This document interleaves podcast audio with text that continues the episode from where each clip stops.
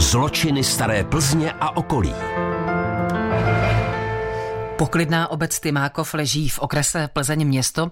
Dnes by to typoval asi málo kdo, ale ještě v 19. století se tady lidé navzájem obvinovali z čarodějnictví.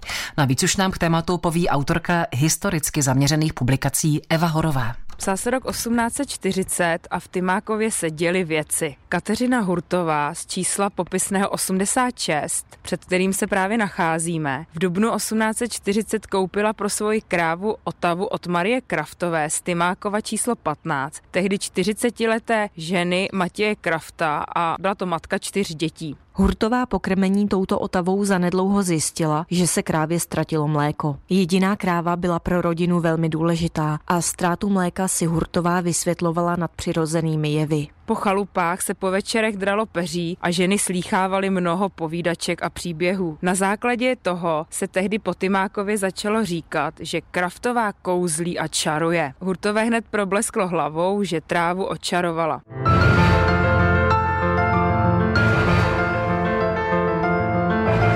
7. května 1840 se Hurtová vypravila ke Kateřině Smolové, sestře zmíněné Kraftové. Šla jí vrátit vypůjčený hrnec, co jí tam ale nepotkalo. Zrovna v té době byla Kraftová u své sestry na návštěvě. Hurtová neváhala a pustila se do ní ostrými nadávkami a výhruškami. Když Hurtová Kraftovou naškla z čarodejnictví, začala jí Kraftová být, fackovat, tahat za vlasy, až jí čepec schodila na zem a ve vsteku ho roztrhala a pošlapala. Hurtová měla oteklou a modrou tvář. Obě ženy celou záležitost nahlásily Tymákovskému rychtáři. Ten se však s tímto případem musel obrátit na vyšší místa.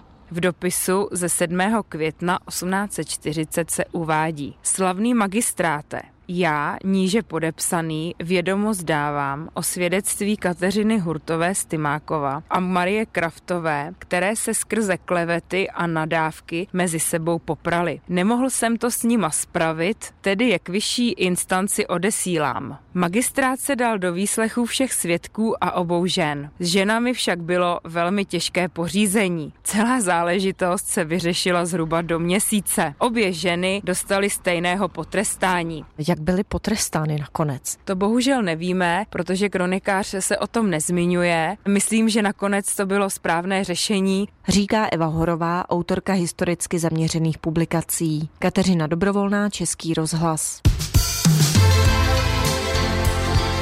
Český rozhlas Plzeň. Rádio vašeho kraje.